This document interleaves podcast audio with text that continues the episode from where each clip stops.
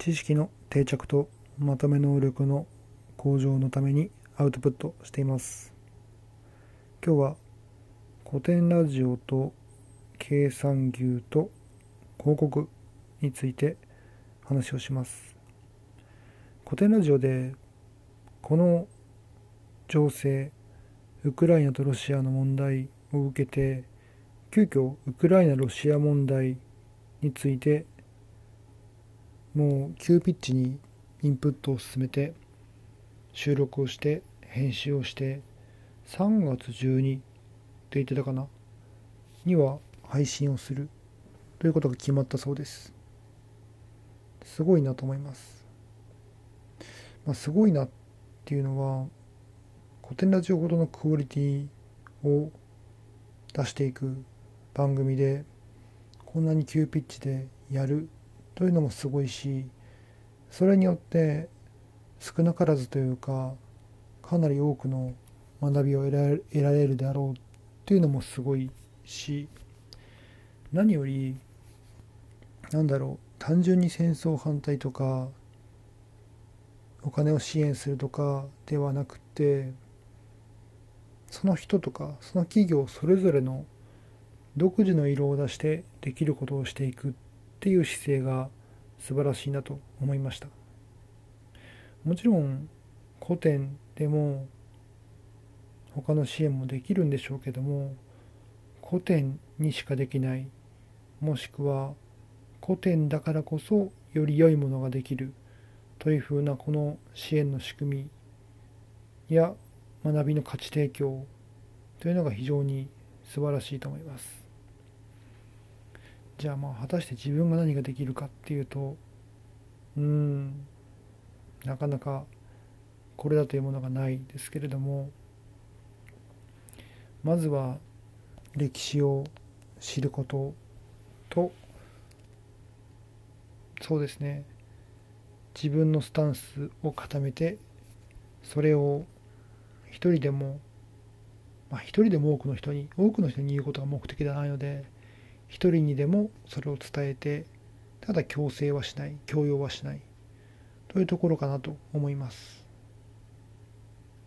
なのでとりあえずその配信を楽しみに待つとしてただ面白いツイートもそれに応じてあってこの配信を聞くっていうのは、まあ、非常に学びが多いけどもただ聞く前に一冊でもいいから本を読んだ方がいいこの問題に関してっていうツイートを見てそれも確かになと思いました。やはりいいダクダクと受け取るだけでは何もなんだろうな学びの手段を得るという意味では何も自分から積極的に動いてはいないのでやはり最低限何かしら学びの手段も含めて自分で動いてみてインプットしてみる。その上で古典ラジオという、まあ、それが正解とは言いませんけれども非常に網羅的に整理された情報を受け取る。そうすることによってその差異とか深い学び積み重ねた学びっていうのも得られるんではないかなと思っていい考えだなと思いました。でとりあえず元外務省の佐藤勝さんの本を Kindle で買ってそれを読み始めました。あまり網羅されている本ではないでしょうけどもその人の視点その人の経験という意味では非常に深いところをついた経験のように思えるので面白そうと思って買いました。読み切るかはあれですけども配信聞くまでにいい感じに読んでいきたいと思います。次に計算牛の話をします。計算牛。全然言葉自体知らなかったんですけれどもある醸造家蔵日本酒の蔵の方のツイートを見て知りました。計算牛というジャンルの牛がいるようで、まあ、読んで字のごとく経済の経に生まれる出産の産に牛で計算牛ということで出産を経験した牛母牛ということになります。でその母牛一般的には市場価値が低くなってしまうそうです。通常流通している牛っていうのは日本ではある程度脂身が入っているサシが入っているものがより美味しいより高級として扱われるようで基本的にはそういうふうな飼育をされます。もちろんあの例外はあるんでしょうけどもいわゆる和牛というふうにカテゴライズされるものは総じてそのそのようなものに思えます。でそれに対して計算牛っていうのはそういった余計な脂身を与えず、まあ、脂身がつくような食事を与えずに赤身つまり筋肉質な体になるような健康的な食生活にして育てられた牛ということになるようでまあ柔らかさという点でいけば柔らかくない。比較的硬い、まあ、言うなれば噛み応えがある牛になるようです。でそうなると通常の通常のというか日本の美味しい牛の定義から外れるので安くなってしまうというところのようです。ただ果たしてその、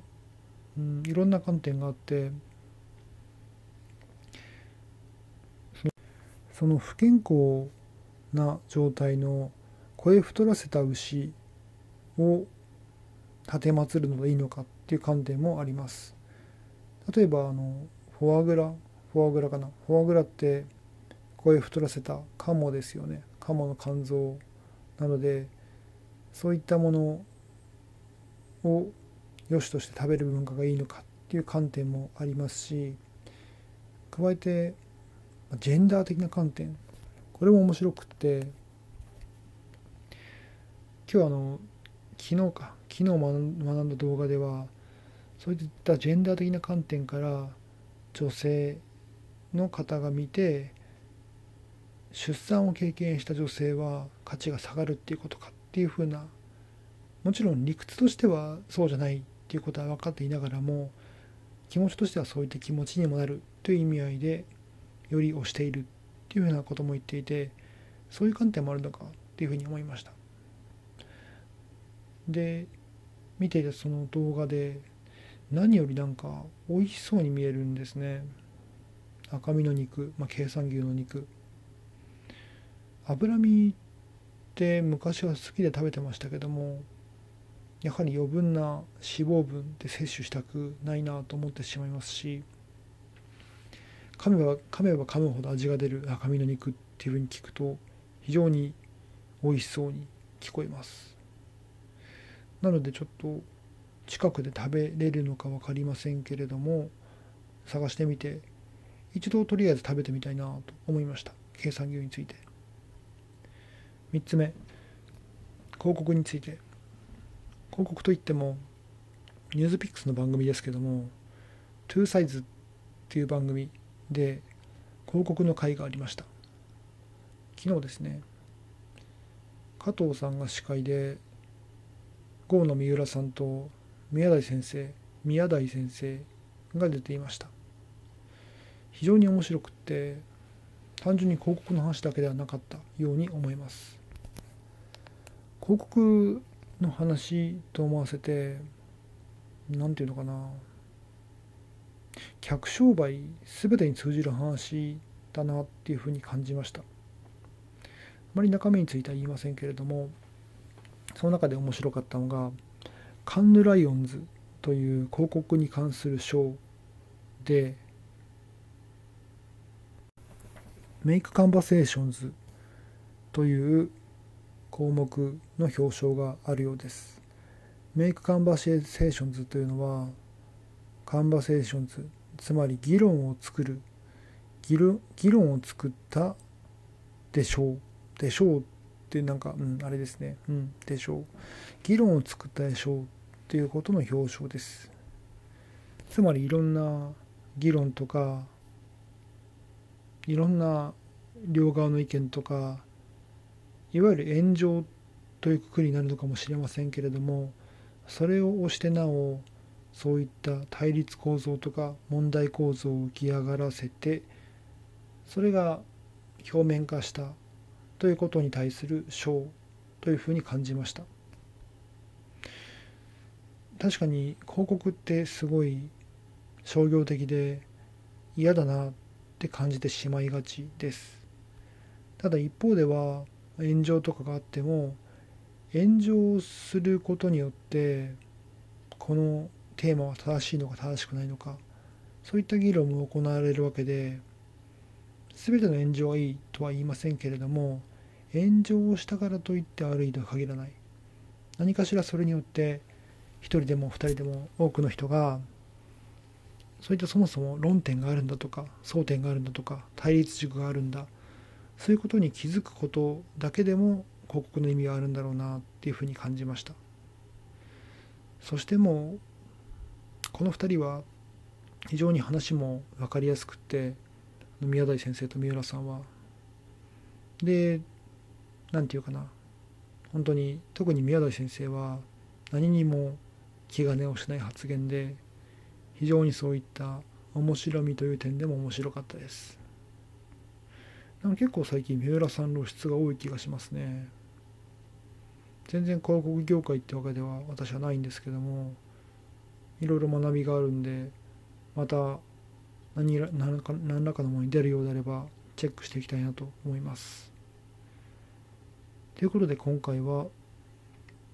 古典ラジオのウクライナ会の前に一冊読むということと計算牛うまそうということと広告議論を巻き起こすっていう価値もいい広告っていう視点としてはあるっていう感じの話をしました。それではまた。